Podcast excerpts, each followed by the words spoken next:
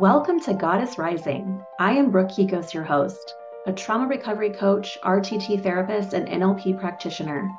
Join us in unlocking the power from within and using our voice to create real change for women, to empower, learn, expand consciousness, and uplift each other. If you have been burdened by a past of trauma, abuse, and toxic relationships, this is a safe space to learn and embody your truth. It's time that we embody our feminine energy and become the goddesses within and stop allowing others to dim our lights. I am here to help you shift from shame, people-pleasing, codependency, and the belief that you are not enough, and shift into expansion of your real potential. It's time to say no to toxic behaviors and say yes to unapologetic self-love. And this is where we find the healthiest relationship with ourselves.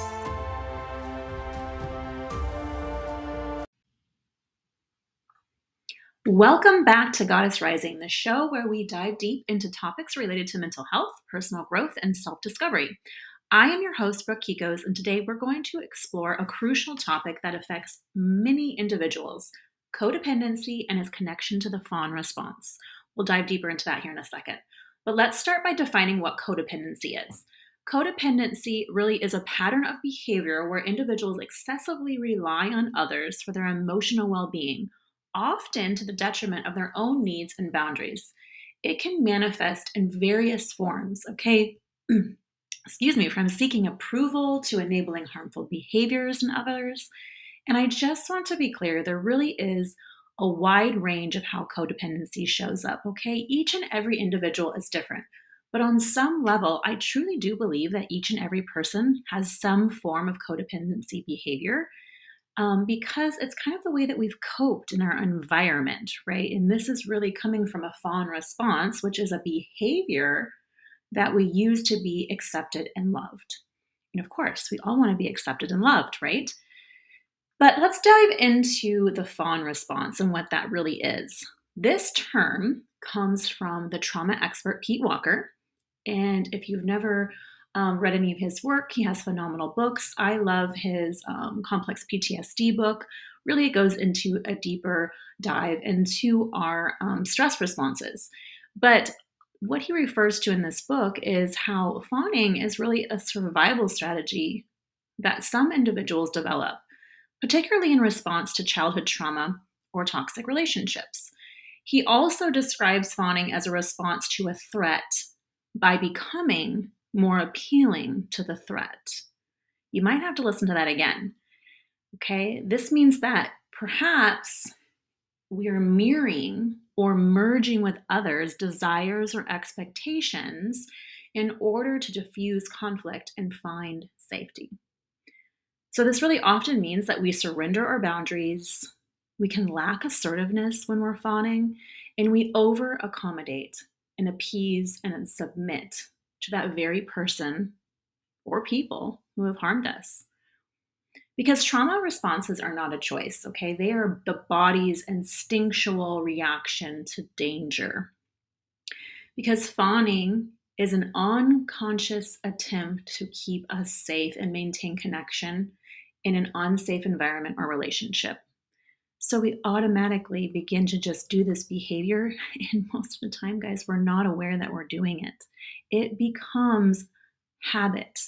It becomes, and we always call it creatures of habits, right? Well, that's what fawning is, because on some level, we had to make sure that we could stay safe. So fawning can actually really appear like it's part of your personality, and you could not even know its origins, right? And know that you're even doing this traumatic response to a threat and continuing to do it, because now it's a habit. Now it's a part of you. Now it's what you've been doing for so long. And now you're just showing up that way. And this trauma response really is so common, especially in complex trauma survivors. So take a second to just kind of sit with everything I just said. I know that was a lot. This is deep. This is heavy talk. But thinking about this, okay, well, man, how do I surrender my own boundaries? How do I lack assertiveness? How do I fawn? I know that I was a very, very chronic fawner. In fact, I still catch myself doing this sometimes. And yet I never saw myself as a people pleaser. certainly not at my own expense. I didn't think I was even doing that because it was an unconscious behavior. I was not aware of it. Because the phrase alone, people pleaser, really inspires shame and judgment, right? It makes you feel like, oh my gosh, I don't want to be a people pleaser. That's bad. That's going to bring shame on me, right? Like the sayings, don't be a doormat. Why don't you put yourself first? I remember this one so much that came up in my own journey. You have no backbone, I would often be told by my ex-husband. And I would feel hurt, but I wasn't really able to see that, in fact, I didn't have a backbone. I had no boundaries. I wasn't assertive. I did people please to a fault. And I would feel hurt that he would say that. But oddly enough, this was like an advantage for him, because he was also the abuser and I was able to have no boundaries, and that was to his benefit, right? Because I was people pleasing. I was giving him everything that he wanted. So it's just to recognize that this is a learned behavior, and it requires a lot of awareness to see when we are doing it, and lots of practice of unraveling and not doing it anymore. So some signs of fawning. Okay, let's talk about that for a minute. Stifling your own needs. Finding authentic self-expression challenging, perhaps even to the point where you don't use your voice or your expression at all. Really hiding out, flying under the radar, making sure that you can kind of stay hidden in the shadows and no one really pays attention to you. Having trouble saying no. Over-apologizing. Meaning that every time that you perceive that you think you did something wrong, you're constantly saying, I'm sorry to anybody. I know that was a huge one of mine. I used to say, I'm sorry all the time for things I didn't even need to be sorry about. Holding back opinions or preferences that might seem controversial. So making yourself be afraid of conflict, right? Not really kind of expressing what you would prefer. And while fawning is really meant to neutralize danger, on this level, perhaps you are in a safe environment, we can still be doing this behavior in abandoning our own needs and then reinforcing our own wounds. So with learning about this trauma response, I felt like I finally felt seen, perhaps for the first time in my life. Because it made sense to myself, because this did inspire shame in me. It really helped me understand my state of mind in childhood and how I had to reflexively respond to life. Like all trauma responses, fawning wasn't a choice. It was my survival. It meant my survival to me. I had to do this to be loved and accepted. So we're going to talk a little bit now about codependent tendencies or fawning and how they can be traced back to childhood experiences, because it usually starts there in our foundational pieces. So this could include growing up in a family with addiction, neglect, or abuse. And as a teenager, for myself, living with a more controlling father that had the narcissistic tendencies, I remember feeling like I was not capable of making him happy.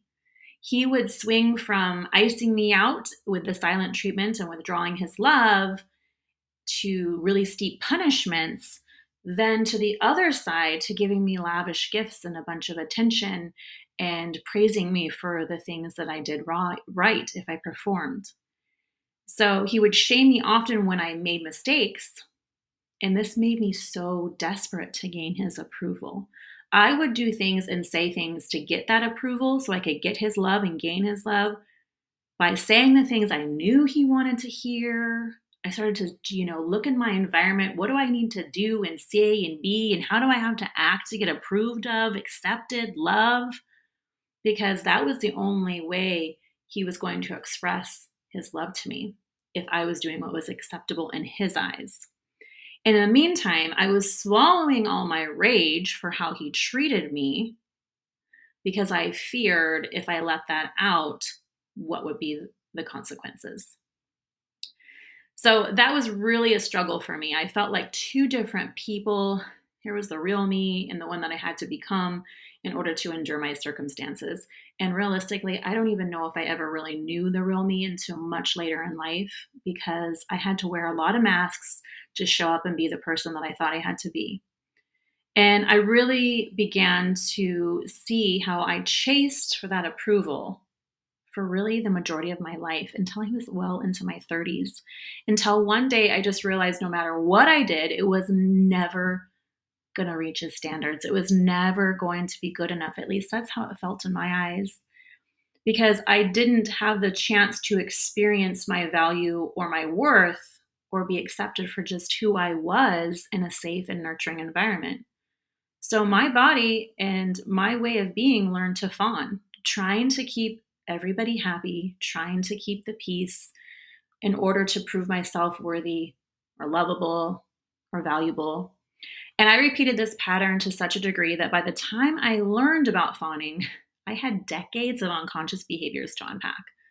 All the ways I privileged other people, tolerated abusive behavior while propping people up. And this can become really exhausting. And maybe you can understand this experience. Maybe this is your experience too. Maybe you're taking some of these things from what I'm saying and you're like, oh my gosh, that sounds like me, right?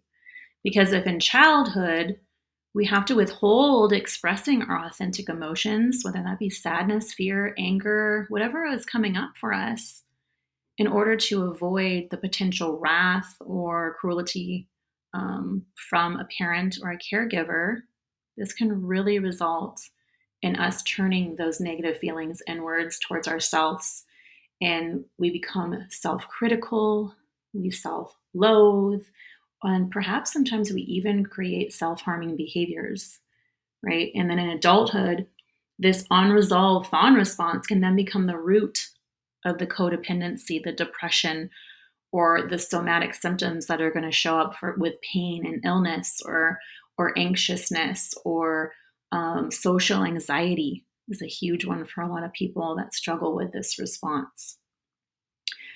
Because fawners experience very little safety, or perhaps even a false sense of safety, while they're children in these environments. And often then what happens is they recreate it in their relationships and stay in those type of relationships and continue to do the fawning behavior. And then the nervous system of that fawner becomes accustomed to not only tolerating chaos, but also reenacting this trauma and this trauma bonding.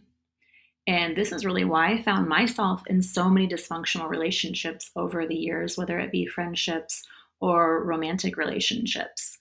And the more I've understood and discussed my experiences of fawning, the more I'm hearing from countless other people who have a similar story to tell. And if you are one of these people, please reach out to me. I would love to hear your story. Because this is about finding our voices after truly a lifetime of shame. Like, we are able to now remove the blame from ourselves, and we're able to place it where it belongs. And understanding that we did what we needed to do in order to survive that environment, but now we're finally finding a truer sense of safety within self, and that doesn't have to compromise any part of who we are. Now we can fully express ourselves. So I ask of you, how do you hold yourself from expression, from fully expressing yourself? Who do you fear? How do you hold back what you need to say in all honesty? Really sit with those questions. And this is about reflection. And this is another thing that I really want to bring into this space, is to have questions to help you have this reflection that perhaps you wouldn't have in your everyday. Because you want to just say, okay, well, is this fear even real? Or is it a learned behavior of a fawn response? And it's why I stay quiet. Because I had an experience recently where a client expressed to me that she really struggled with saying how she feels to her partner. And this could just be in minor things, let alone large things. But not because she needs to be afraid of him. In fact, he's quite loving, quite understanding. But when we dug into it, she could pinpoint And I could help her, guide her to the fact of why she did this behavior. We were able to identify and connect that in her childhood, her mother often dismissed her feelings when she tried to express them. So it was her conditioning and her original programming as a child not to express. Because if she felt that she needed to express something and she did, and her mom dismissed her, all of a sudden there was the story of, oh, I guess I don't matter. And that would leave her feelings not seen and not heard. So now it's been causing issues in the relationship because it didn't leave space for her to believe or trust that she could have open communication because a part of her didn't feel safe to say what she needed to. And this was connected to her childhood because all these experiences are in your psyche. They're in your subconscious part of your brain, your mind. And if this has become something that has been true to you, you'll still feel it in your adulthood. So with this example, you can just kind of see that this is a way to see how our fawn response can be there because we want to make other people feel comfortable, right? We don't want to cause conflict, so we hold ourselves back from using our voice and fully expressing yourself.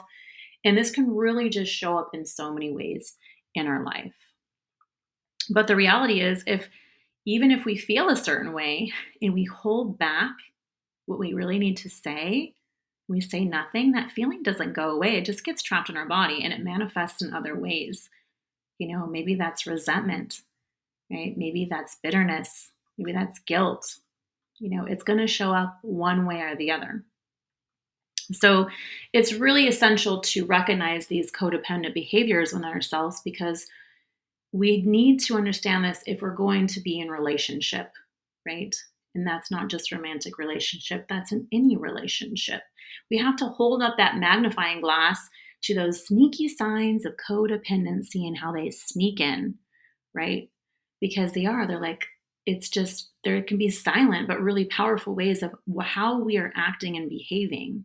Because it's not always the obvious stuff, right? Maybe it's, you know, maybe you're not morphing yourself into a human pretzel to please everyone around you, but maybe it's more subtle dance of behaviors that's making this codependency where it show up and make you have relationship challenges, right? So the first one I would say is the yes person. I am the yes man, the yes girl, right? When you say yes to plans or you agree to things just to avoid problems, it's like being on autopilot and like you're scared to say no and disrupt the peace. But here's the thing, keeping harmony by hiding your true feelings isn't a real win. So I want you to remember that. You're going to feel it in your body when you say yes to things, when you really mean no, your body is always speaking to you, it's always talking to you. So try and pay attention to that. Then there's also the martyr, right?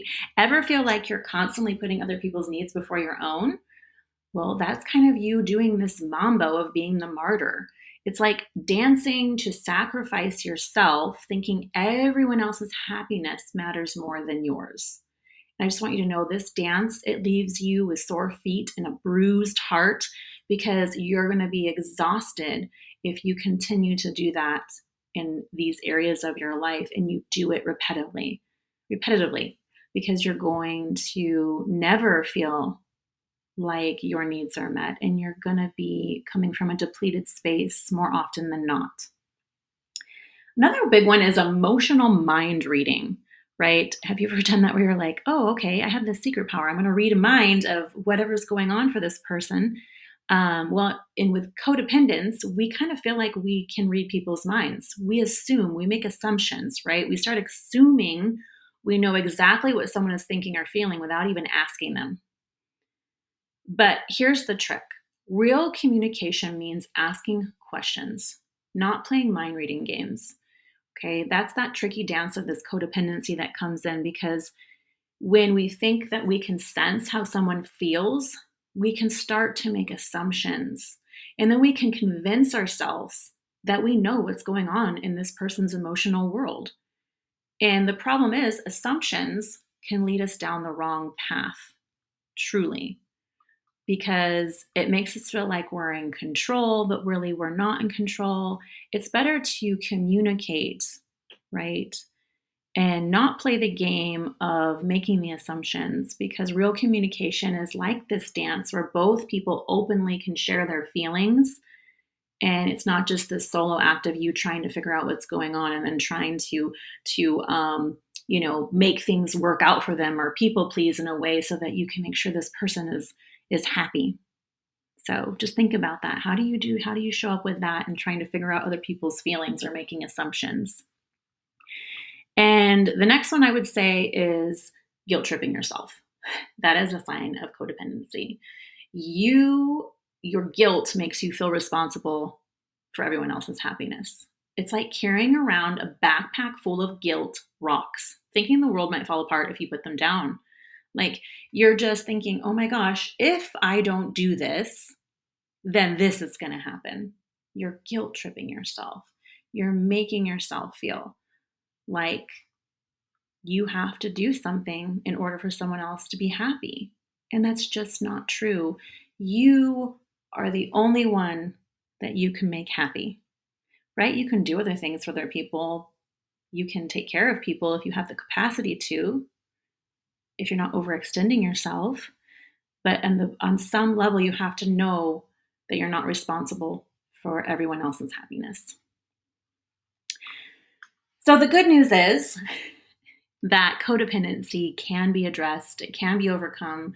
You can heal the habits.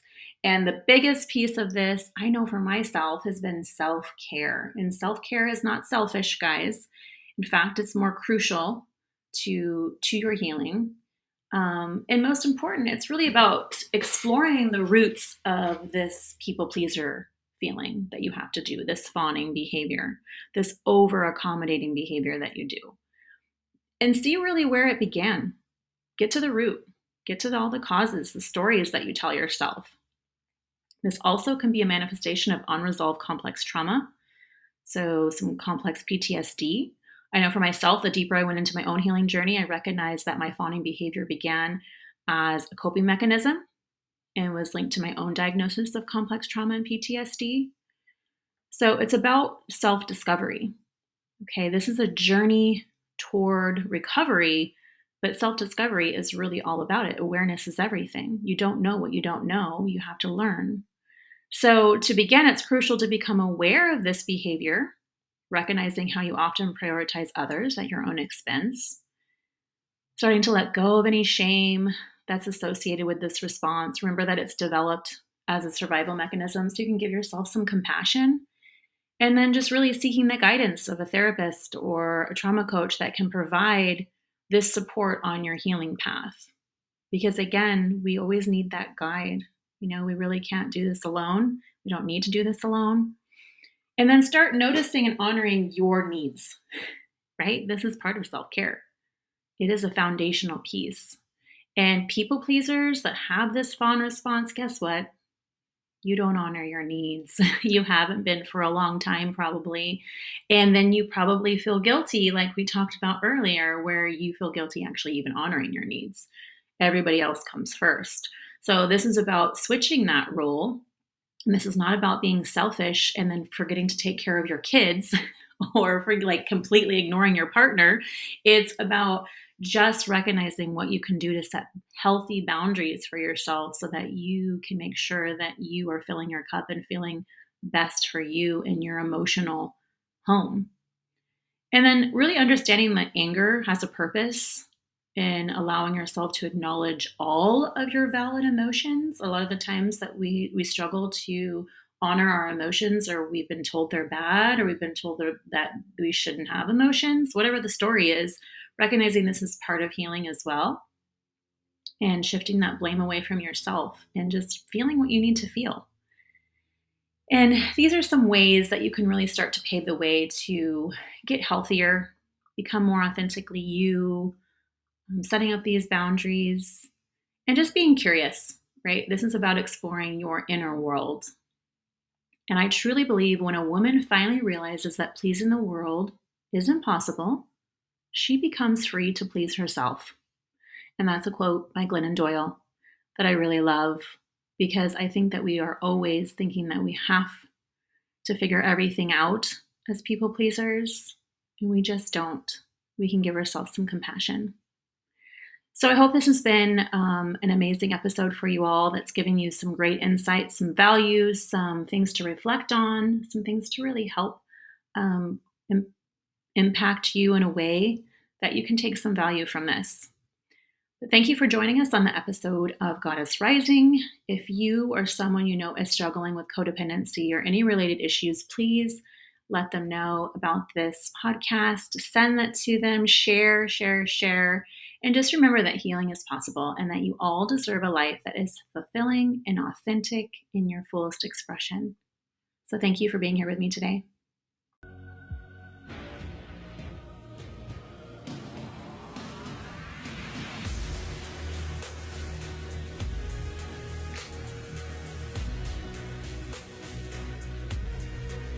Thank you for listening to Goddess Rising. It would mean the world to me if you could like, subscribe, and share so that I can receive more listeners, because this is how we each use our own voices to step into our own power, create change and healing for others.